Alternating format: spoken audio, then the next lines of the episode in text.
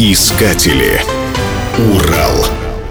200 лет в Кыштыме из поколения в поколение передавались легенды о зловещих подземных казематах, расположенных под старым Демидовским заводом. Мрачные сырые каменные мешки, пыточные камеры, железные крючья, крики и плач истязаемых.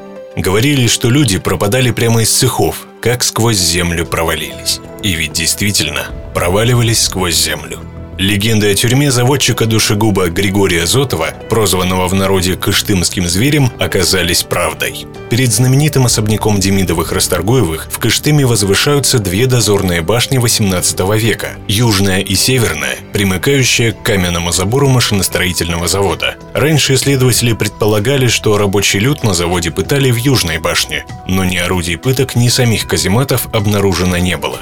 И вдруг открытие челябинского спелеоархеолога Владимира Юрина и его помощника студента пединститута Вячеслава Хрущева, сделанное в 2003 году, стало настоящей сенсацией. Вдвоем они обследовали четырехэтажную северную дозорную башню. На первом этаже разобрали прогнивший деревянный пол и обнаружили лаз в заводской подвал. Груды мусора мы разгребали часа два, вспоминает Владимир Юрин. Пробившись на несколько метров в глубину, наткнулись на замурованную старинной кирпичной кладкой дверь, разобрали ее и поразились. Планировка помещений в подземелье оказалась типичной для тюрем 18-19 веков. Общая и одиночная камеры, карцер, служебная комната. В ней, по всей видимости, отдыхали надзиратели и заплечных дел мастера. Толщина стен составляет 1-2 метра, а рачный свод подведен под самый потолок. А там в потолке исследователи обнаружили чугунный люк, через который, как полагали исследователи, приспешники Григория Зотова сбрасывали в подземелье провинившихся крепостных. Сохранились воспоминания 19 века охранника завода Ивана Лагутина.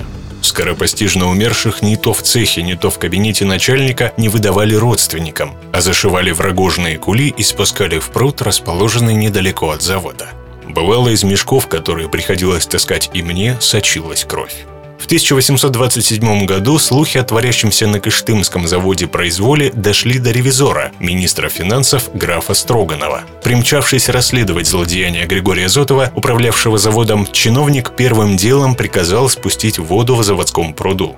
На илистом дне нашли множество человеческих костей и еще свежие трупы. Здесь была загублена не одна сотня крепостных душ.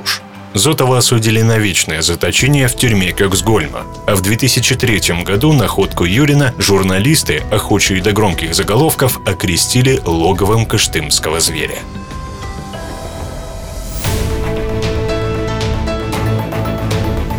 Искатели. Урал. Программа создана с использованием гранта президента Российской Федерации, предоставленного Фондом президентских грантов –